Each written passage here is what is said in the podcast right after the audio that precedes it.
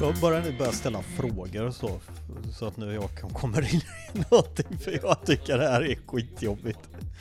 Jag vet inte, men jag har aldrig varit den personen som har... Jag menar, de få gångerna jag har stått framför kameran, jag har ju suttit i Nyhetsmorgon ett par gånger. Och första gången då var det efter Irakkriget. Och då satt vi i soffan och så skulle man då... Alltså det, det var ju läskpapper i munnen. Det var ju helt torrt. Du lyssnar på Skog och Manges podcast Människan och bilder. Sitter hemma i köket hemma hos Martin Gustafsson, som inte gillar att prata om sig själv. Vi ska se om vi får lite ändring på det. Det är lite dis utanför, det är lite ruggigt väder så här tidigt på året.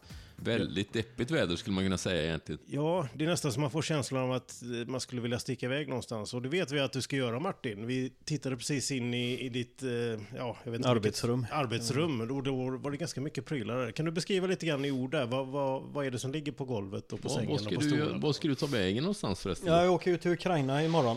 Du ska åka till Ukraina? Eh, ja, eh, ettårsdagen för T V fyra-nyheterna. Vi ska göra en lite större satsning och eh, sända eh, nyheterna därifrån. På, på ettårsdagen? På ettårsdagen av kriget.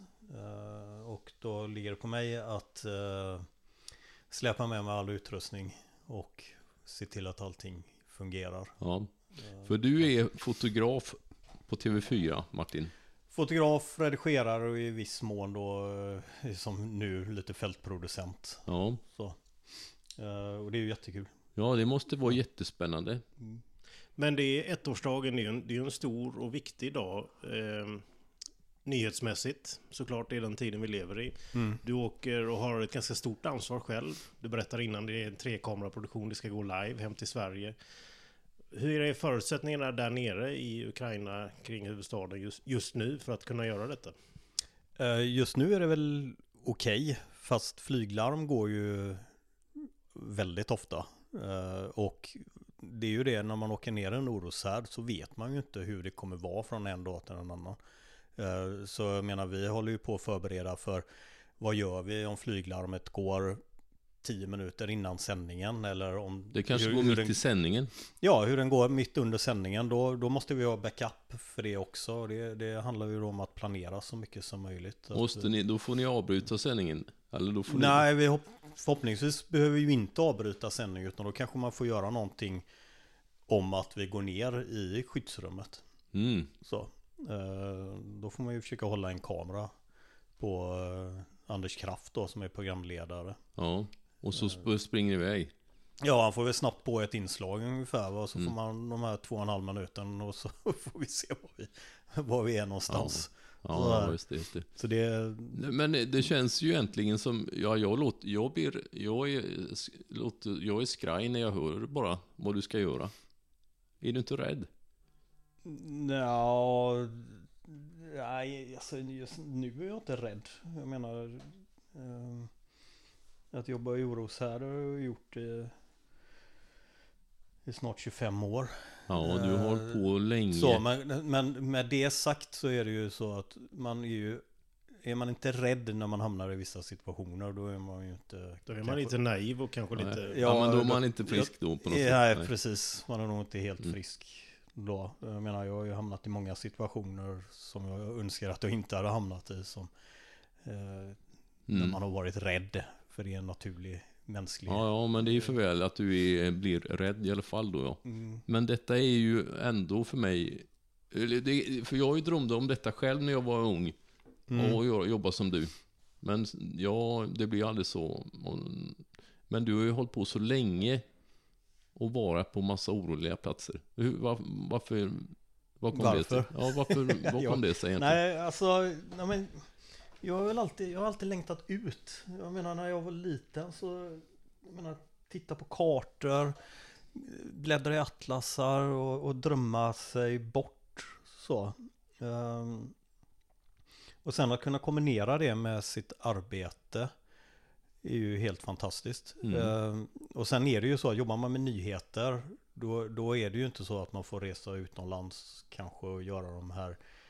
Um, lugna dokumentärer. Nej. Eller skildringar och att eh, åk till Kanarieholmarna och, mm. och det skulle man så. kunna det skulle man kunna göra men du skulle ändå, man kunna ja. göra men det är ju inte så spännande kanske heller. Nej, nej. Så jag menar någonstans finns det ju ett driv och, i mig att jag vill också berätta de här historierna med de här människorna som man träffar eh, när man är ute i oroshärdar, för det är ju oftast kanske inte just vid fronten som de allra bästa historierna finns, utan det kan ju vara en liten bit bakom fronten med de här vanliga människorna som försöker överleva. Jag menar som vi ser nu i, i Ukraina, att vissa människor som enviset bor kvar mm. precis vid fronten då istället för att fly, och då blir man ju väldigt nyfiken på varför. Mm. Så. Eller hur klarar du att, jag menar vi hoppas ju nu på att kunna träffa en familj som har bott kvar då i Ukraina under hela det här året. Och då undrar man ju varför. Varför gör man det? Ja. Varför gör man det? Vad, är det, vad betyder det mm. för er att kunna bo kvar? Få de här berättelserna och historierna till sig. Det, det betyder ju oerhört mycket. Ja, ja det, förstår jag, det förstår jag. Absolut. Har du lärt dig mycket av världen skulle jag vilja säga eh, genom ditt jobb? Alltså sånt som man inte läser i skolan, sånt som man ja, kanske inte får till sig som människa annars genom att alla de här resorna. Ja, det vet jag. Det är svårt att svara på egentligen, men jag menar man blir ju inte opåverkad genom att ha arbetat i, i olika ställen i världen och mött, jag menar, både glädje och sorg hos, hos många människor.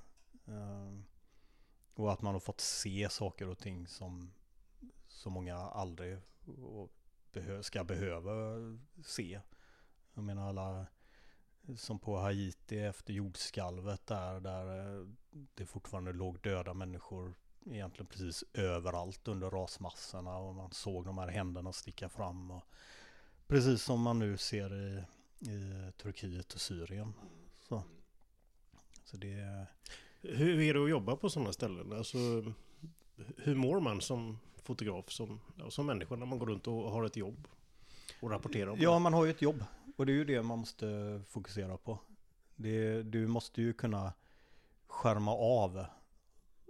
Tyvärr nästan måste man ju säga så. Men det är det enda sättet att kunna egentligen överleva på. För du kan inte ta till dig allt det elände. För då blir du inte långvarig. Skulle, det så fungerar det för mig i alla fall. Det finns man får bara olika. Stänga av sina känslor på något sätt. Ja, så gott det går i alla fall. Ja. Sen är ju det... Men jag inte tänker när du, så, när du kommer hem ändå, när du landar hemma i soffan, då måste du förfölja dig alla bilder du har tagit. Liksom. Nej, då försöker jag gå vidare ja, ja. Och, och göra annat i mitt liv. Men hur kom det sig, hur kom det sig, berätta mer hur du kom in, hur kom det sig att du började jobba på tv? Och hur kom det sig att du började åka iväg på såna här grejer? Att jag började jobba med film var egentligen att eh, ett ex till mig gick på Skurups eh, filmskola. Mm. Eh, Vilket år är det här då? Hur länge sedan? Ja. Tillbaka till nittiotalet. Det är tillbaka på nittiotalet. Ja. Det, är, det är jäkligt länge sedan. Eh, nej men jag blev väl också nyfiken på det där med rörligt. För jag menar, ja, du och jag gick ju på fotoskolan ja, vi tillsammans. Vi har känt varandra hur länge som helst. Det här ska ja. vi prata om sen. Ja, och det är ju också mer än hundra år sedan. Ja. Så. Uh, och jag menar då var det ju stillbildsfoto och jag visste inte riktigt, inte ens efter jag hade gått ut fotoskolan uh, vad jag ville göra inom fotot, Nej. alltså inom fotografin. Uh, jag kände att det är ju det här jag vill syssla med, men jag, jag hade inte riktigt veta vad, vart är det nyheter, reklam, mm. vad som helst då så här. Nej, det visste inte du. Nej, och egentligen, och jag prövade lite fram och tillbaka, jag blev nyfiken då på rörligt då i och med att mitt ex då hade gått den här skolan och, och jag gick några utbildningar på Folkuniversitetet och sen, egentligen kan man säga så fick jag ett, efter mycket om och men, ett vikariat på T V fyra Göteborg, den lokala T V fyra-stationen just det, just det, just det. Så, och det var väl egentligen då jag verkligen kände att nu har jag hittat hem. Ja, det var här, det här jag vill göra. Nyheter, mm. rörligt. Jobba med den här kombinationen. Att det här klassiska som finns då inom, inom film och, och tv, ett plus ett blir tre. Mm. När ljud och bild skapar en tredje helhet och, ja. och hur starkt det, det blir starkt, berättandet ja. var. Mm. Uh, det blev en aha-upplevelse för hela den grejen där, kan man säga. Ja, ja. Nej, men det var som jag sa, att mm. jag, jag kände att där, där hittade jag hem. Mm. Uh, och det... Och det, det är väl där jag alltid har känt mig hemma, även om jag har gjort en jäkla massa andra saker också mm. under åren. Det är klart, så, det är klart. Så, så är det alltid dit man har kommit tillbaka till. Det, för det är ja, där men man du har är tänkt, verkligen så. Nyhetsfotografen till hundra procent skulle jag tycka att du är den bästa nyhetsfotografen i Sverige då, ja.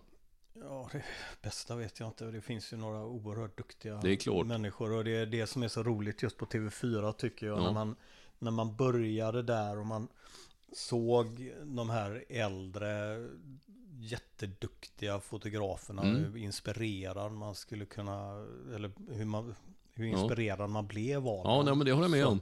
Visst. Ja. Och att det fanns det här bildtänkandet hela ja. tiden. Att det pratades bilder. Hur skulle vi lägga upp jobben? Hur jobbar vi med anslag och mm. hur jobbar vi med ljudet? Mm. Så det, det, det fanns en sån stark vilja att, att bilden skulle verkligen vara i fokus och, ja. och vara så mycket framåt. Mm. Så. Ja, det är bra. Istället för att du vet, man bara skulle bildsätta en text ja. som en reporter hade skrivit. Ja, ja exakt. exakt Va, ja. Vad kallar man det? Är det, är det nörderi eller är det mer en drivkraft av att göra det bästa möjliga utav bildformatet? Eller det man jobbar med, så att säga. Vad skulle du vilja kalla det? Alltså både för mig personligen och för då de människorna man började arbeta med på fyran, så var det ju en drivkraft.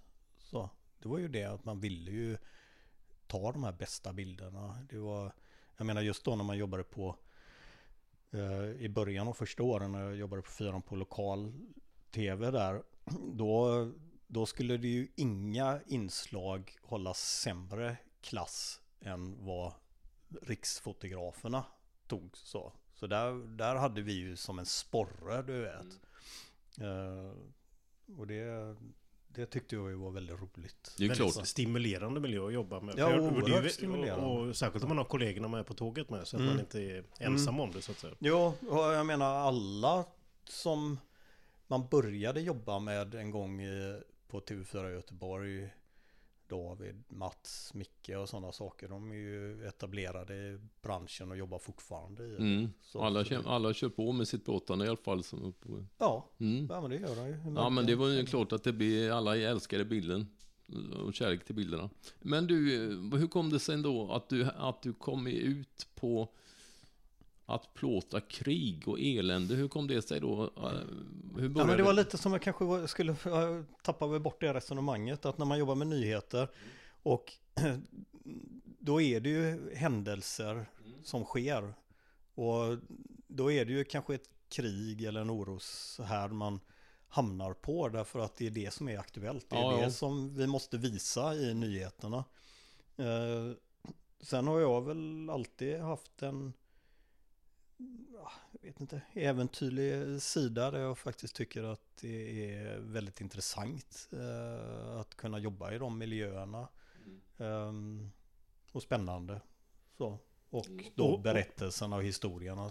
Och viktigt tänker jag mig också att, att, de, att man faktiskt åker ut på de här grejerna ja, för, för att sprida kunskap för ja, att folk ska jo, menar, veta det, vad som händer det, i världen. På något sätt så kanske man hoppas att det, det de jobb man gör ändå kan påverka tittarna så mycket, va? Att de får en känsla av att så här är det i världen i alla fall. Ja, och det här skulle vi vill vi aldrig uppleva själva. Mm.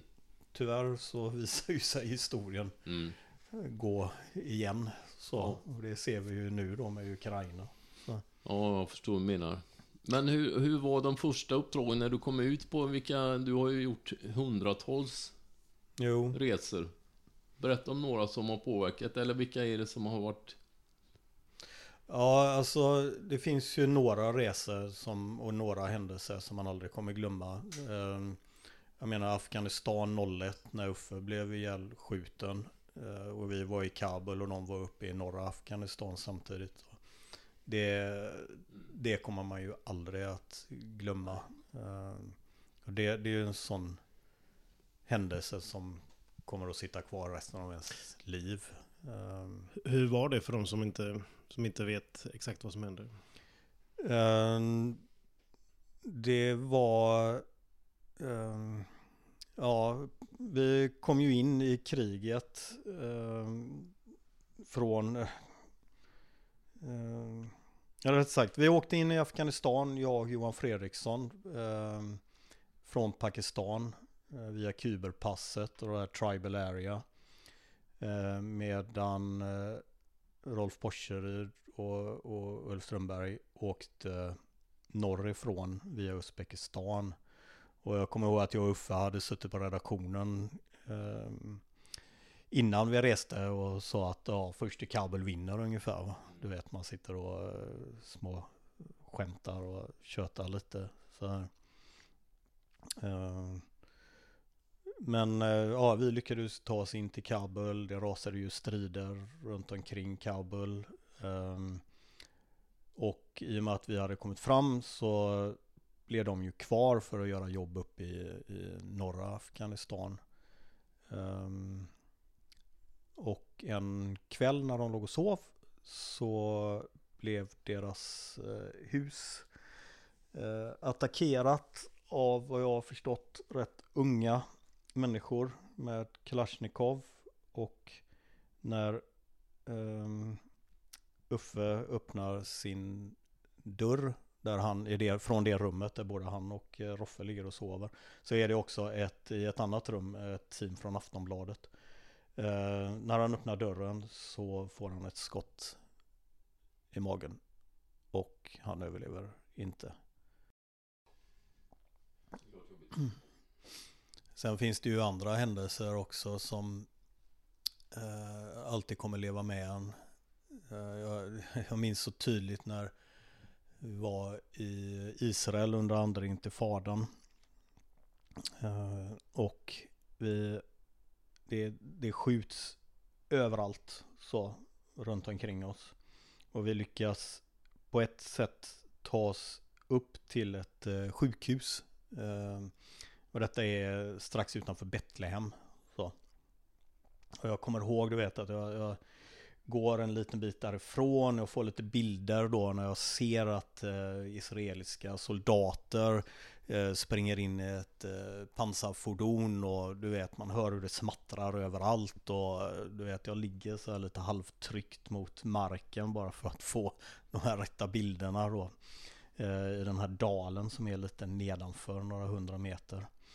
Eh, sen kommer jag tillbaka till sjukhuset och så har eh, Johan Fredriksson fått kontakt med eh, en vaktmästare som har hand om eh, det lilla, lilla bårhuset som de har där. Som säger att ja, men ni måste komma med här, ni måste se vad, vad som händer. Så. Eh, och så går vi ner dit och eh, det är även en kvinnlig städerska med, så det är vi tre som går in. Johan väntar utanför eftersom det är ett litet rum ungefär i storlek som det här köket som kanske är fem gånger tre meter eller fyra meter någonting sånt där. Um, och i det här lilla bårhuset då så ligger den här unga kvinnan då uh, död, och det är blod precis överallt. Eh, gasbindar som är täckta av blod och allting. Och den här städerskan då som ska försöka städa upp det här, hon, hon bryter fullständigt ihop. Så vaktmästaren tar ut henne. Och då blir jag ensam med den här eh, unga tjejen då som bara för någon timme sedan då har levt och haft hela sin framtid framför sig. Jag kommer så väl ihåg hur jag står där och tittar ut genom ett litet, litet gallerförsett fönster som är uppe vid taket. Och, och man hinner på de här korta stunderna reflektera rätt mycket faktiskt över... över livet. Så, men jag rycks snart bort från det när Johan ropar på mig och säger att eh, familjen är på väg. Eh, och jag rusar ut då med kameran och eh, börjar filma när familjen kommer och får se då sin dotter, sin syster ligga död där. Och jag, jag, blir, jag blir påverkad av det en dag när, när för jag kommer ihåg så här och jag, jag står en, rätt, en bit bort så, för jag vill ju inte, man vill ju inte, av respekt så vill man ju inte vara för nära så, utan jag håller mig på, på ett rätt bra avstånd, så det, jag menar så här, som vi är fotografer så får man inte kanske de här fasta bilderna och allt det där som man vill, men man tänker att nu, nu gäller det bara att fånga den här känslan och, och visa upp det här fruktansvärda och hemska som, som det här är ett krig. Och, och men, alltså, försöker jag säga, fanken, jag kan inte, varför får jag inte in skärpan för?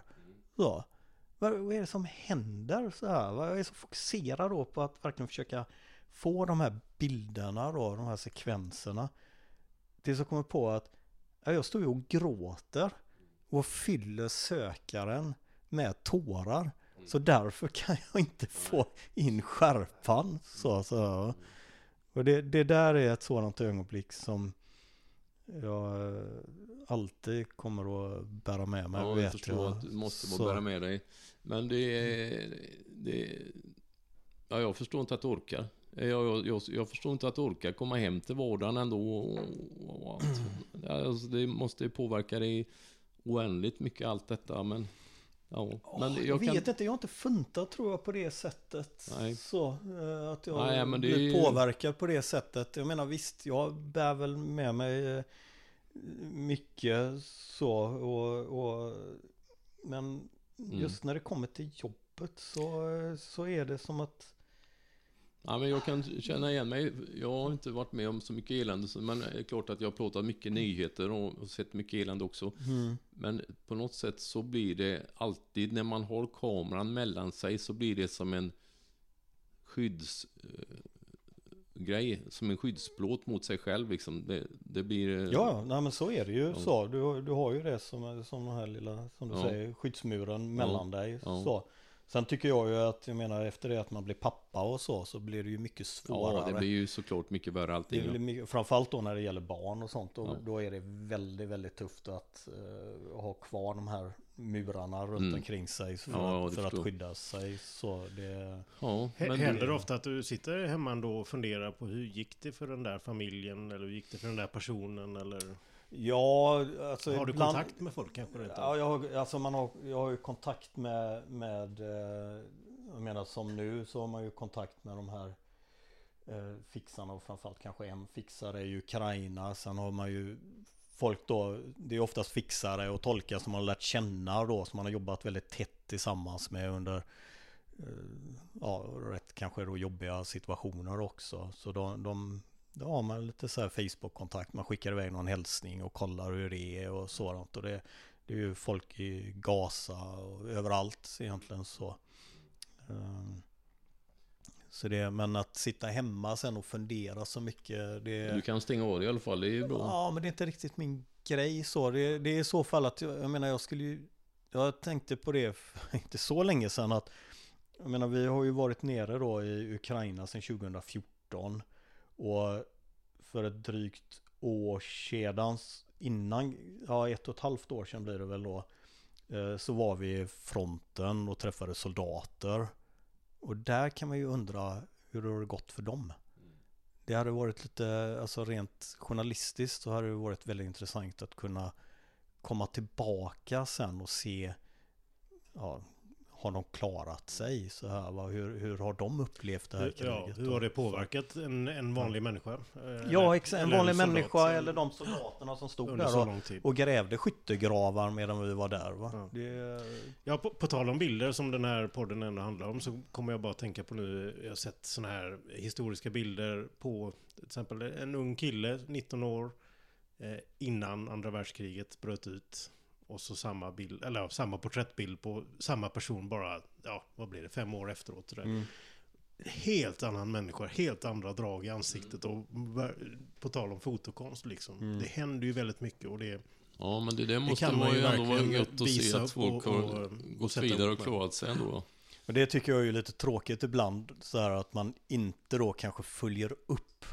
Så det har ju varit, personligen tycker jag ju just sådana jobb, sådana bilder är så fantastiska. Mm. Och det hade varit så roligt att, jag menar, hur gick det för de här människorna då i Afghanistan då för över tjugo år sedan, eller de soldaterna som man var vid skyttegravarna med då precis innan kriget, så hur, hur och kunna filma och möta dem igen. Ja, det, måste vara, det vill man ju förstå, att man skulle vilja se vad som händer. Men... Mm. Då har du många resor att göra en gång till då. Jo. Det tar aldrig slut. Nej, det, det vet la du. Ja. Nej, men det är, man blir ju lite, man vill ju väga, förstår du menar. Mm. Men det är en sak som jag tänkte på ändå, om man tänker just fotografyrket, hur det har ändrat sig på de här åren. Som, alltså det, ja, på ett sätt är det ju hundra gånger lättare nu. Ja, både också. Det är inte lättare att ta bilderna såklart, men jag menar att skicka hem material och redigera. Ja, ja, ja visst, men ja, det, det finns ju olika aspekter av det. Ja. Jag menar, när vi började mm. så var det ju inte, hade vi ju inga då live view som vi använde oss av, som är sändningsutrustning. En, en ryggsäck skicka, som man kan skicka direkt. Ja, ja, precis. En liten ryggsäck som du då kan bära med dig, och du kan köra live från hela världen. Så. Fast den ja, men, funkar inte... Om det är för mycket folk bara, men eh, om det inte är mycket... Nej, nej, det finns ju alltid ja. eh, vissa gånger det kanske ja. strular. Ja. Så, men of, eh, allt som oftast ofta funkar så bra. Funkar det ju ja. oerhört bra. Eh, så jag menar, det har ju gjort vårt jobb mycket, mycket lättare eh, och mycket smidigare. Men samtidigt så är det ju så många fler plattformar som man ska serva. Mm. Jag menar, i vårt fall så har vi ju Nyhetsmorgon som nu kör fram till klockan tolv. Vi har sen efter fem, sen har vi nitton-nyheterna och sen så har vi tjugotvå-nyheterna. Mm. Och, och då sen alla ju... sociala medier som lagar in. Ja, ja, visst. Och då, då ska ju det servas oftast där hela tiden. Och när ska man då hinna göra det här genomarbetade reportaget? Mm. Det, det försvinner kanske lite. Ja, men det är lite så. Jag menar, för mig då som jobbar... Och, och älskar då att filma och ta de här bilderna. Jag vill ju inte stå bakom kameran och bara köra en massa lajvare. Nej. Det ger ju inte mig egentligen Nej. någonting. Nej, så visst, visst. Det, det kan ju vem som helst göra. Det... Ja, jag, jag kan känna igen med det. Jag har tänkt en tanke själv, inte i, i samma situationer som du arbetar i. Men just ibland blir man mer en tekniker än en mm. fotograf. Mm. Och det gör ganska mycket inombords. Ja, liksom, det är ju deppigt. Så jag, jag kan förstå. Ja, det, det förstår jag. Absolut, förstår. Nej, för det är ju det är bilderna man vill... Ja, man vill ta, ta bilder. Absolut, absolut. Ja. Precis, men det här med kameror, vi skojade lite grann om det innan vi tryckte på rec-knappen här på inspelningsutrustningen. De måste ju ha blivit ganska många kilo lättare numera. Min rygg och axlar tackar mig varje dag. Så jag har ju gått då från att spär, gå runt med de här gamla beta-kamerorna, tunga på, på axeln, till att nu använda kameror som ser ut som stillbildskameror. Och använder du en Sony A sju? S tre. Okej. Okay. Ja. Och sen... Oerhört fin kamera. Ja, ja, det är jättebra. Jag har likadant, den är bra. Vad har du för objektiv när du åker iväg då? Uh, ja, min run and gun är tjugoåtta trettiofem glugg som brukar det, sitta ja, på. Ja, just det. Men det är den Sony. Ja, just det, just det. De, så, lite framtung. Sen eh, har jag ju börjat ta med mig lite mindre, alltså fler optik. Eh, och framförallt om man ska köra handkamera så eh, blir ju den alldeles för mm. framtung efter några minuter. Mm, mm. Så då kan man sätta på någon tjugofyra sjuttio eller... Men du har ingen axelrigg eller sådär med dig då? Du... Nej, jag har en axelrigg mm. men det är, det är också sådär när man ska ut och resa som mm. jag ska göra nu, då försöker man ju minimera så mycket som möjligt mm. av packningen. Utan det är bara det mest nödvändiga, samtidigt som att äh, men vad är det som kan fallera? Mm. En S D I-kabel, den kan ju gå paj. Jag mm. måste nog ha med mig minst två stycken mm. varje fall att någonting mm. eh, händer med den ena. Så, och då prioriterar jag ju det framför att kunna trycka in en en axelrigg eller ja, det är klart, klart. en extra tröja eller någonting. Batterier är en sån fascinerande grej som jag, som jag ofta tänkt på när man ska åka iväg långt hemifrån. Eh, och särskilt kanske man hamnar på ställen där, där man inte riktigt vet hur lätt är det att ladda mina batterier på kvällen. Ja. Eh, om jag ens får möjlighet på kvällen. Då kanske man ska göra en livesändning eller vad som helst. Mm. Hur tänker du kring det? Det är en oerhört inzoomad fråga, men eh, att, att ja, ha kan, batterier. Hur? Jag kan säga så här. Eh, när jag kommer till incheckningen på flygplatserna med min rullväska, där man då, i och med att man inte får checka in batterierna. Jag gjorde det faktiskt och slarva med det. De tog de, mina batterier. Ja, jag har också gjort det en mm. gång och de plockar dem en gång. Ja, de. Så, så där. Och då är det ju det att handbagaget får ju max väga åtta kilo. Så. Och jag brukar ju då, när de tittar på väskan så, ja, hur väger den? Så här, då brukar jag försöka lyfta upp den med ett finger och säga så här, men det är ingenting. Och då har du styrketränat det där fingret. Ja. Så, men skulle de då säga så här, ja, men jag vill att du ställer den på vågen. Och de ser att, ja, men den här väger ju tjugotvå kilo, ja, eller någonting. Och så, så är, ja, det ju är det fullt med batterier. Och så säger du så här, men vad ska jag göra för något? Jag måste ju ha med en batteri, jag får inte checka in det. Jag har utrustningen i den här väskan som kanske är värd nästan hundra lapp, du vet. Vad, vad ska jag? Och så blir det bråk och så blir det tjafs och så till slut så ger de med men sig som, i alla fall. Det är så, som så. Väl är inte så ofta de väger handbagaget. Som är tur är ja. Inte, men jag har varit med om det ja, några ja, det gånger. Lurigt, och det är lurigt. Absolut, det är lurigt. Ja. Det är lurigt. Men när du reser iväg, är det någon tullproblem så du får, får tulla grejer sådär? Du, nej, du det är resa väldigt som sällan nu för tiden. Det var förr i tiden, du vet, man var tvungen att ha kané med sig från handelskammaren, men nej, det... Du behöver inte ha det. Nej. Men det är väl också en fördel med de kamerorna som du använder idag som ser ut som... Det ser ut som en hobbykamera. Verkligen. Eh, för ett otränat öga. Ja. Eh, för det, ja, de ser likadana ut som, ja, som, ja, som visst. Man kan resa som turist ändå. Liksom. Ja, och det, det är ju också en jättestor fördel då när man ska kunna kanske komma lite närmare människor. För folk tror att man går fram till någon bara för att ta en stillbild medan man egentligen filmar och kan då komma mycket närmare. Man är inte ett samma hot som... Du vet, man kan, som, som folk kan uppfatta den. Precis när man går med en stor axelkamera. Så. Och, och det har jag märkt har varit en jättefördel faktiskt med att arbeta med de här kamerorna. Ja, det är bra. Folk lägger inte märke till det. Man drar inte till sig uppmärksamhet. Nej, på nej och det är precis. För när du kommer med de här stora axelkamerorna, då ser folk med en gång att här kommer tv.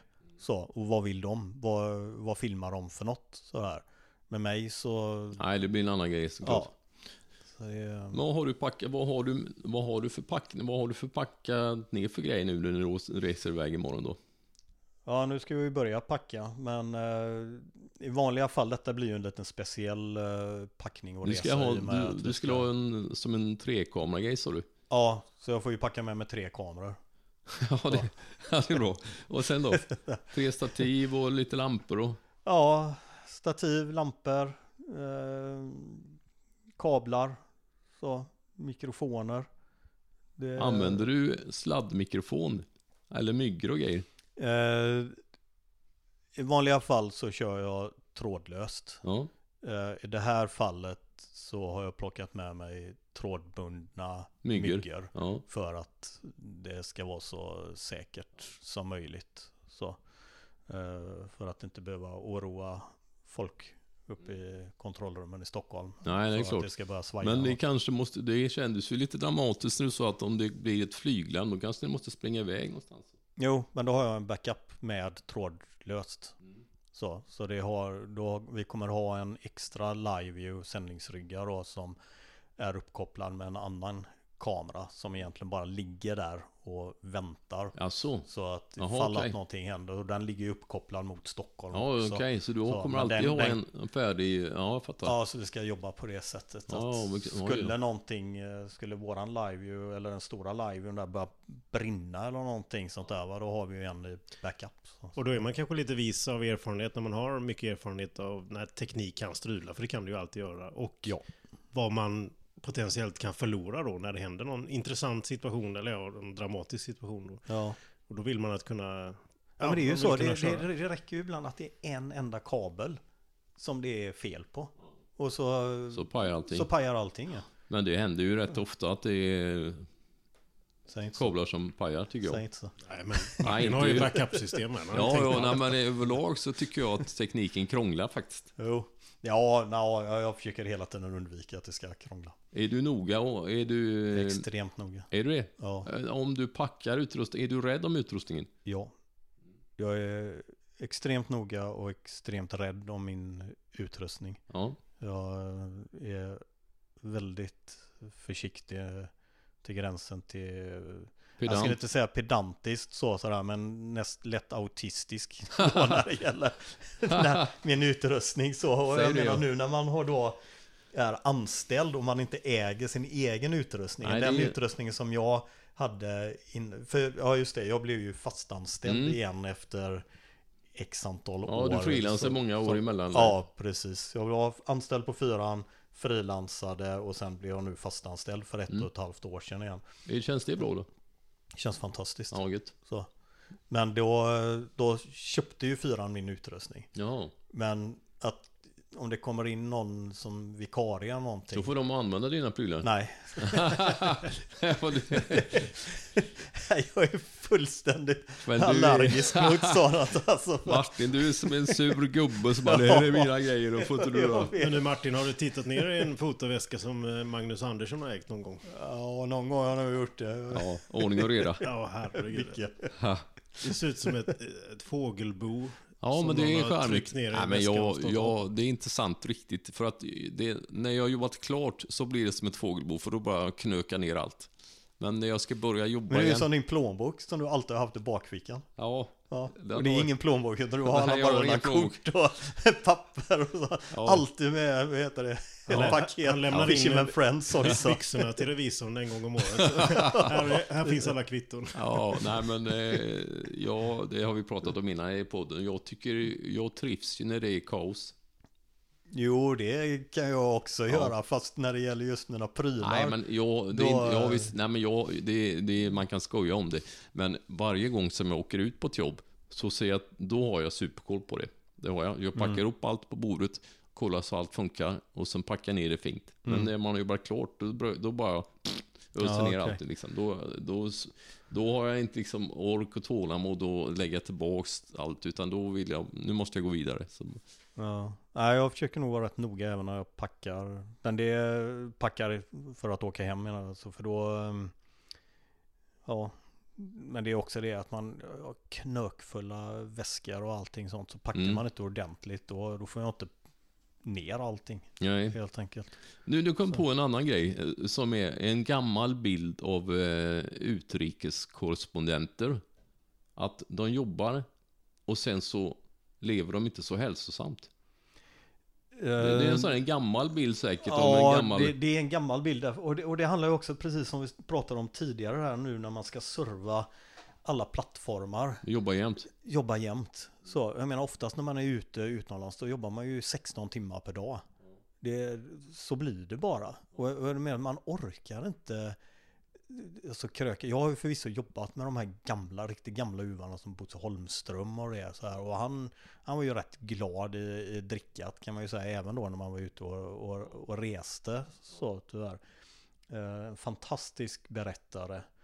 Eh, Men uh, gamla de, gardet. Det var ju det gamla gardet som ja. levde på ett annat sätt där ja. du inte behövde sända hem. För jag menar då när vi började den här ja. branschen då, eller, och när man var ute och reste, då fick man ju vara tvungen att åka kanske rätt långt för att hitta då en, en tv-station eller en då länkbuss inslå, eller någonting. Då skulle skickas upp med satellit ja, då. Precis, då, ja. skulle, då skulle inslaget skickas upp via satellit och så skulle man då stå och göra en lajvare sen mm. sådär. Mm. Och det, det var ju en jätteapparat om man jämför med vad det är nu. Tänk vad dyrt det var. Vad kostade om man skulle om man den där tekniken att man tusentals kronor för ja, att man länkade så. Hem och skickade inslaget med via satellit upp ja. i rymden. Ja. Det kostade hur mycket som helst ändå man fick en slott på fem minuter som man var tvungen att passa liksom. Ja. Ja, för det var ju där, då, då var det från nitton noll fem till kanske nitton femton mm. om man hade tur ungefär. Och ja, bommar med den så var det kört. Då var det kört. Mm. Och, och jag menar, var man då i ett nyhetsläge, då kunde det ju vara en kö då vet, med andra då, tv-stationer skulle... som ja. väntade. Då. Alla hade C N N bakom en och sen var det danska T V två och sen ja. var det... Du ja. vet, så då vill man ha lite efteråt. Ordning på sina klipp i kameran och... och eller ja, alltså man, det. det var ju också det att när man satt och redigerade, då hade vi ju inte laptop där man då kan bara ja. kasta om hur lätt som helst, utan då satt vi ju klippte band till band band till band mm. så, och det, då var man ju tvungen att sätta det från mm. start alltihopa mm. och sen var man ju se till att allting skulle bli nedmixat på ett ljudspår helst Mm. Så att man då skulle kunna ta kassetten och, och springa iväg till länkbussen, iväg till länkbussen och, och trycka mm. in den i deras bandare så att de skulle kunna skicka upp det. Mm. Och då samtidigt som man gjorde det så ställde sig reportern och gjorde sig i ordning för en liveare. Mm. Och, nej, det, är, det, är, det är ju som natt och dag. Ja. Så, och, och som du var inne på då, att, att inte leva hälsosamt, eh, det funkar inte. Nej, då du du går kan inte. inte gå ut och kröka efter att man har gjort tjugotvå-sändningen därför mm. att sen ska du vara med noll sex fyrtiofem du vet, mm. i Nyhetsmorgon. Så mm. det, det är ingen som orkar. Nej, men det är ju ändå bra att det har blivit andra tider på det viset, måste jag säga. Jo, man blir ju helt utsketen efter en vecka eller ja, två, du vet, när man har jobbat då sexton timmar per dag, så då är man inte så tuff längre. Nej, men det är ändå gött. Det är ändå gött. Jag zoomar in på en sån här liten nördig detaljfråga, för jag tänker mig, om jag hade varit ute och rest i världen och gjort, ja, men, när man, tillfällen när man är ute och jobbar, som du sa innan, man kanske är i frontlinjen i Ukraina eller någonting, och så känner det, det här är ett viktigt reportage, jag har bra material. Hur tänker du kring backup? Alltså att inte tappa bort grejer, ett minneskort är ju ganska litet. Hur är, har du några rutiner kring det där för att säkerställa att få hem materialet? Nej. Så, nej, men, nej, nej, men alltså, vadå, alltså, kolla, du hade ordning på sladdarna här. Men ja, ja, jo, nej, men, ja, men vad fanken, alltså vadå, när man springer runt där och, och man spelar in. Och sen, grejen är ju det att ofta så sätter vi oss och redigerar samma dag. Direkt, ja. Direkt så. Så då behöver man ju inte ha den. Sparar du allt, sparar allt råmaterial i alla fall när du är iväg då? Under resorna gör jag ju ja. det. Så, då, då fyller man ju externa hårddiskar eller mm. laptopen till bredden oftast. Mm. Så, bara för att då ligger det där i alla fall. Och sen så försöker jag, har jag ju flera minneskort som jag, det får krävas mycket då av mig för att jag då ska rensa eller formatera mm. om ett ja, minneskort innan jag minimerar risken igen, för att det ska bli fel när det är ja, har du gjort det någon gång? Deletat någon som inte var så meningen? Ja. Nej. En gång. Vad var det då? Nej, det behöver inte gå in på. Jo, säg då, säg då. Hallå, hallå. Vad hände, vad hände? Ja, detta, detta var ingenting med nyheten att göra, utan det hade med, med en helt annan. Och detta är det absolut rent professionellt, alltså yrkesmässigt. Det, det värsta jag har varit med om. Nej, vad säger, att jag, säger du? Nej, men jag hade spelat in eh, en grej. Eh, vad då för grej? Eh, Han kanske inte vill avslöja. Jo, nej, det, det, det, jag kan säga så här att den jag spelade in med har ändå eh, jag blivit vän, god vän med, så måste jag ändå säga. Efteråt. Eh, efteråt, så. Ja. Eh, det var ju inte hennes fel, utan det var ju bara henne jag filmade som mm. skulle varit med i det här. Eh, en tv-grej. Ja, det var en tv-grej. Uh, och direkt efter att jag hade spelat in det här, det hade jag spelat in i Göteborg, så skulle jag åka iväg uh, ner till uh, Alperna eller någonting. Jag skulle göra någon grej åt uh, Fyransporten, tror jag det var. Uh, och så var det inte så mycket utrymme kvar på minneskortet, och jag får något fullständigt hjärnsläpp. Där jag får för mig då att jag redan har tankat in materialet i datorn hemma. Uh-oh. Som jag då uppenbarligen inte hade gjort. Och då formaterar då. Det försvann det materialet? Ja, det försvann. Vad var det du filmade då? Säg då, säg då. Nej, det, det, jag kommer knappt ihåg vad det var. Ja, något. Men det, det, vad fick du bara? Ja, ursäkta mig, jag råkade delita. Ja, nej, men det är, ju, det är ju bara att säga som det är. Så, det är ju ingen mening att, att försöka skylla på Nej. någonting, eller, utan det är bara jag har klantat mig, men det är, det är första och sista gången hittills enda och men blev blev folk sura och griniga på dig, tänkte Martin, vad fan. Ja, alltså i stundens hetta när man berättade så ja. är det klart att folk blir lite sura så, ja. men jag menar, herregud, det är ju mänskligt att göra, göra fel. fel. Ja, det är klart. Och jag menar, det, det vet man ju också. Jag menar, herregud, eh, när när kanske någon vikarie är på jobbet då lyckas radera, eller du vet, den här klassiska som man kan göra, man tror att man trycker på räck, men så har man redan tryckt på räck tidigare, ja, det så där istället så stänger man av ja, det där on-off-trycket ja, Och det, det, har, ju, det ja. har ju alla gjort. Det så, har man sådär, gjort va? faktiskt, ja. Så det är ju ingen, det är ingenting Nej. som man kan bli arg för när någon annan gör eller, och klantar mm. sig. Utan det, men det, det, det, det, händer, det händer ju, jag ska inte säga ofta, men det händer ändå. Ja, och jag menar, det kan ju vara så då att med den erfarenhet man har så, så hinner man upptäcka det. Och då, jag menar, är det då... Förhoppningsvis är det bara när man har tagit lite, alltså när man tar klippbilderna eller bilderna så, så då kan man ju kanske ta om dem eller mm. hitta nya bilder. Men är det en, under en intervju så får man ju bara säga stopp, du, det har blivit något tekniskt här, ja, vi får ta om det. det. Ja, så, men, men den ångesten när man kommer hem, jag brukar alltid ha, göra faktiskt en backup när jag kommer hem på eftermiddagen på kvällen när jag varit ute och filmat. Och så brukar jag titta på några enstaka klipp. Mm. Bara jo, det är man ju nyfiken på att kolla. Så det, och där, det har ju hänt några gånger och så får man, får man se ett sånt där klipp, mellanklipp, alltså när man går och bara slänger mm. med kameran ja, runt höften. Då får man hjärtklappning. Åh, oh, herregud, och så tänker man, oj, när, när mm. ja, kom jag in i den här felgrejen då? Ja, äh, vad har jag missat ja, för något? Ja, den är jobbig där. Men, ja, men, det, men det finns ju många stories som där. Jag har i och för sig mest hört om sådana som, det är ju dramatiskt på ett sätt, rent personligen för många, men en person som lånar en professionell fotografs filmutrustning för att filma någons bröllop mm. kommer att lämna tillbaka den. Och så, ja tack, ja, allting är jättebra. Ja, det blir superbra bilder och allting. Ja, det här med gött. Och så han som får tillbaka kameran, formaterar allting. Och så nästa fråga i samtalet är, ja, ja men skickar du över materialet till mig nu då? Nej, nej men oj. Ja, nej, men det, det är sån här ja, språkförbistring. Ja, jag, jag, jag ja. nämner det egentligen bara för att du inte ska sitta och gräva ner det. Nej, nej, nej. Jag, jag, att det är, det är ju ett samtal. Nej, men man, får ju, man får ju målknipt om man hör dig berätta detta bara. Ja, liksom. ja oh. nej, men det är ju sånt som händer och det är, ja, det är klart, erfarenheten men, som ska till. Och, fy, vad jobbigt. Nej, jag får inte magen. Ja, men jag, ty- jag, jag tänker jag, ofta ändå, det blir en liten sjukdom med det, men jag tycker alltid att man kollar ändå. Man, när man, man kollar ofta så det lyser räckan då. Mm. Tycker jag man gör ofta. Jo, jo men det gör man ju. Mm. Och nu, jag menar på den här kameran som jag har, då är det ju en röd ruta runt också. Mm. Så att man ser ju väldigt tydligt om ja, man ja, har lyckats trycka på räck eller ja, inte. Då. Ja, ja, visst, så. Visst. Så det är visst. Det är ju små saker, men mm. det, sånt kan ju hända. Det kan hända så. Den bästa. Ja. Men du Martin, du som har varit med om så mycket, du har varit, rest jorden runt flera varv här. Är det någonting som du ännu inte har gjort i din karriär, fotomässigt om man säger så, eller bildmässigt? Eller har, har Massor. Du, ja. Nej, men jag, vad, vad jag känner ju det att, nej men jag vet inte riktigt, men det är ju det att den här nyfikenheten som jag tror att vi har, eller de flesta av oss som ändå jobbar i den här branschen och, och brinner för bilder, men det tar ju aldrig slut. Nej, det, det, kommer ju, det kommer ju hela tiden. Mm. Och, och det är ju nya bilder, nya händelser, nya platser som, som man är på.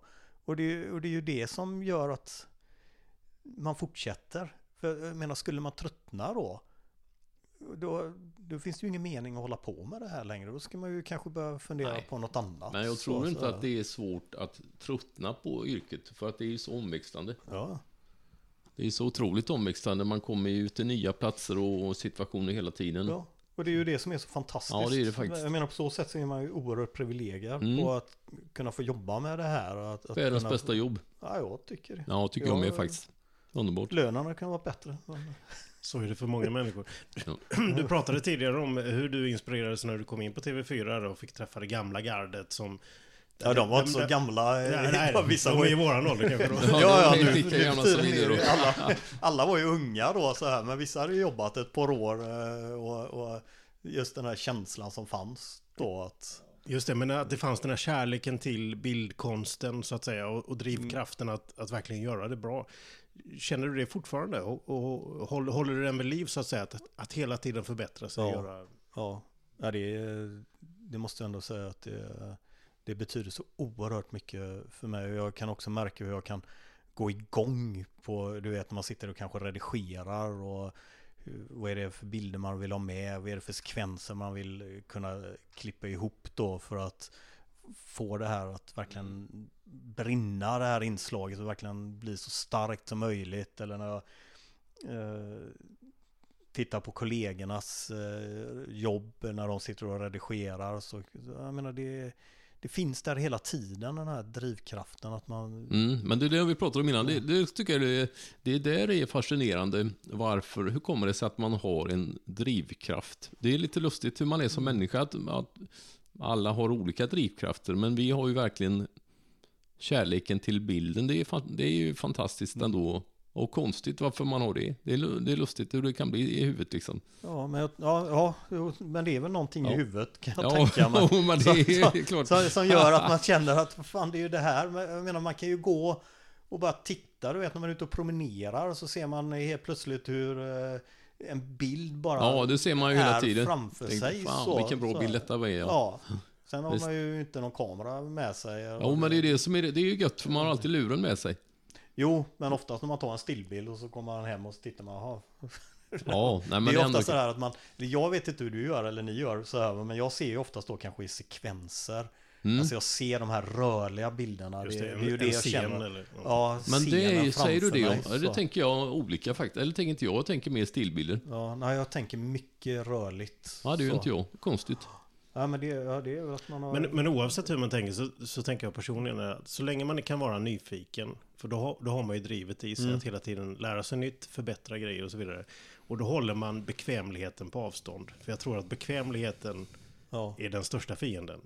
Ja, nu ska jag göra det här än och sätta upp mm. tre kameror här. Och bla bla. Ja, det, men jag det, tror ja. att det du säger, nyfikenheten, att det är nyckelordet ja. där. Alltså att så länge du känner dig nyfiken, jag menar, då blir du aldrig gammal och Nej. trött i det här gamet. Det tror jag inte. Men det har man ju ändå sett äldre fotografer som är trötta.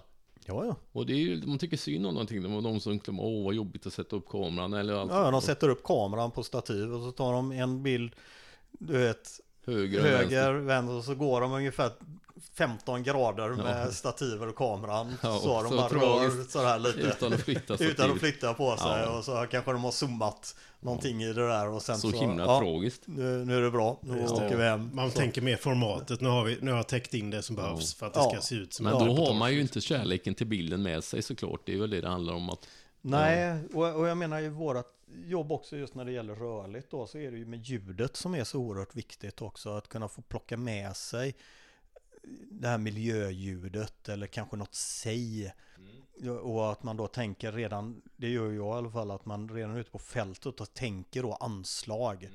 hur ska vi kunna starta det här jobbet? Mm.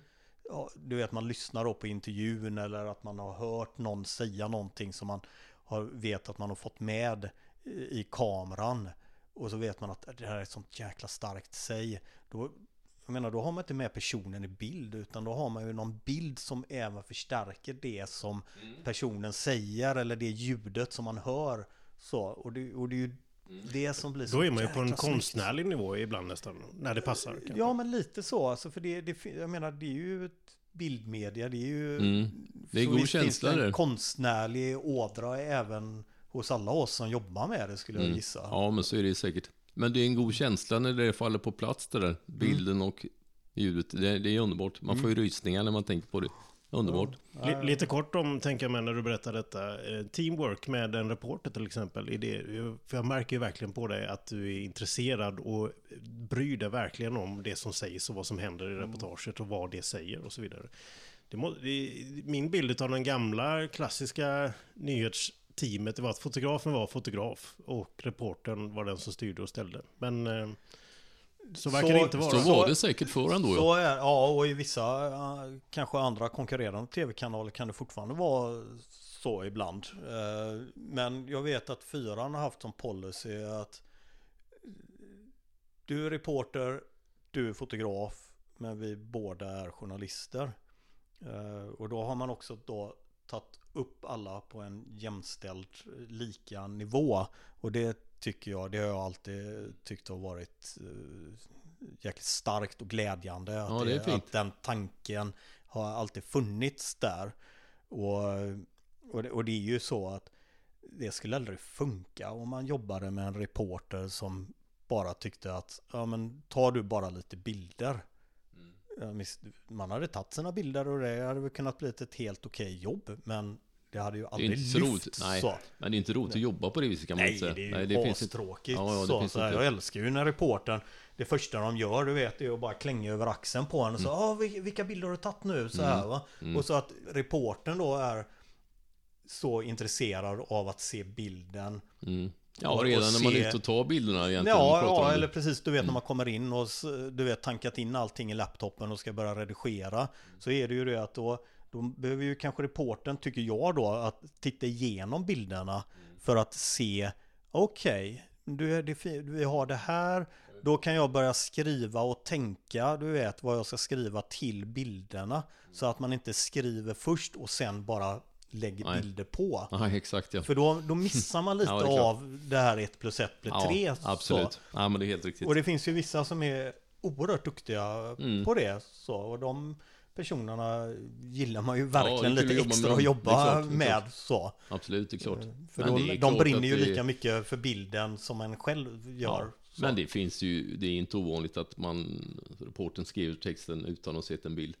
Ja, ibland skriver ja. folk texterna innan de ens har åkt ut och filmat. ja, så, visst, så, så. Det, ja. så är det ju. Så kan det så, vara. Det är väl deras sätt att arbeta och tycka det är bra, men ja. för mig är det... Ja, inte bra. Inte bra. inte bra. Jag lovade här lite tidigare i podden att vi skulle gå tillbaka till när ni träffades på fotoskolan någon gång. Har ni några härliga minnen från, eh, från när den vi var tiden? Unga? Ja, detta var ju från oförstörda. Ja, verkligen. Jag var sexton år gammal. Och Martin, du var sjutton år gammal. Då började vi på fotoskolan i Göteborg. Mm. På Lindholmens Sven Winkvist skolan. Ja, det, först var det Sven Winkvist, sen efter andra år så bytte så blir de till Lindholmens fotogymnasium. Ja. Jag tyckte det var, det var en härlig tid i livet, skulle jag säga. Det var fantastiskt. Ja. Så. Och, och vilka fotonördar vi var. Det var. Då kan man prata om att bilden betydde allt för mig i alla fall. Jo, det märkte man väl på de här övriga lektionerna som vi egentligen skulle ja. ha gått på. Vi gick aldrig dit. Nej, nej, men man stod i mörkrummet och så upptäckte man att oj, jag skulle haft engelska för tjugofem nej, minuter sedan.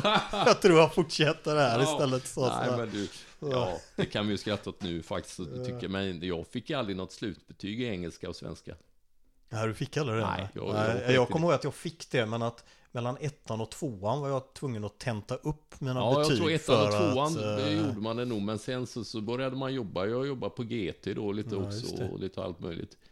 Fan vad roligt om man stod i mörkrummet där då. Men du, det, det där är intressant. För jag var ju egentligen eh, innan tidigt på att jag ville jobba med nyheter och sport. Mm. Det, var, det var det jag tyckte var gött ändå liksom. Men du var mer sökande sen. Och... Ja, jag... jag... visste ju att det var det här jag ville hålla på mm. med, men just inom vilket skrå mm. det, det, där sökte jag, och det var fortfarande efter att jag hade, eller vi hade slutat på fotoskolan. Ja, ja exakt, exakt. Så, jag menar, jag började jobba på Stena bara för att få in pengar. Ja, ja, okej, ja, okej. Okay, okay. Så, så det, det tycker jag också är väldigt bra, att man ändå har prövat på kanske lite olika jobb, så att man får en liten känsla för, jag menar, människor man träffar då som, som har bara jobbat verkligen blue-collared worker, så att man har en liten känsla av hur ja, det, det är. Inte fel. Så. Jag har aldrig gjort något annat än att ta bilder. Nej, det är, Nej, det är, det, det är fantastiskt att ja, ha jo, kunnat det göra var. det. Jag, menar, ja. jag har jobbat som byggstädare och diskare. Och, har du det? Du vet, ja, visst. Ja. Allting sånt där. Och det, ja, det var bra. Ja, men jag tror att det ändå har gett mig lite förståelse för andra människor mm. och de, vad de får jobba med. Så. Också för sin egen del. Jag har även provat på lite kortare perioder. Köra lastbil, stå på lager en sommar och så vidare. Och det, det jag minns från den tiden, det var ju bara hur, hur mycket jag sökte mig därifrån och tyckte det var viktigt att engagera mig i min hobby eller nörda ner mig. Man blir ju motiverad. Radio, ja, precis. Eller ja. fixa den här kameran, börja komma och försöka komma in i de jobben som man verkligen vill ha. Så att det är ganska utvecklande för en själv också. Ja, jag, ja men jag tror också att det är... Man, man lär känna sin egen drivkraft. Ja. Bra att ha drivkraften då. Det är väl aldrig fel det. Men det roliga är ju att när vi slutade fotoskolan ja. så gick det ju rätt många år innan vi träffades. Ja, det är igen. lite lustigt faktiskt. Det är ju skitkonstigt egentligen ja. när vi träffades på Saab-parkeringen i Trollhättan. Ja, och jag kommer inte ens ihåg vilket år det är. Nej, men det, det var ju många år efter många, det att många, vi hade slutat fotoskolan. Det tog, du vet, man bara vänta lite. Det nu, var några år sedan vi såg varandra. Ja, det, ja, det tog en lite, lite sån här ögonblick ja. innan man bara väntade, alla kugghjul. Och sen kunde vi kramas. Så, så här. Underbart. Ja, och sen så fick vi ju jobba tillsammans då med den här länkbussen. Ja, tänk vi, vad roligt ändå. Ja. Åkte ut med. Ja, det är också ett roligt minne, för det är, det är ju lika gammaldags som att stå i ett mörkrum, känns det som egentligen. Ja, att man har fått uppleva, ja, att det, även det jobba är ändå, med det. Visst, visst det, det är ändå spännande faktiskt. Underbart. Roligt att plåta. Det är ju det. Ett liv i bilder. Underbart. Ska vi runda av där? Ja, men det är toppen bra. Till Martin, tack snälla Martin, fick, du är bäst. Ja, tack själv. Och lycka till. Jag är lite nervös för dig faktiskt som ska åka till Ukraina imorgon. Kram. Kram, kram. Du har lyssnat på Skog och Manges podcast Människan och bilder. Hör av dig på Instagram. Ingen tv utan Mange och The Real Skog. Vi hörs snart igen.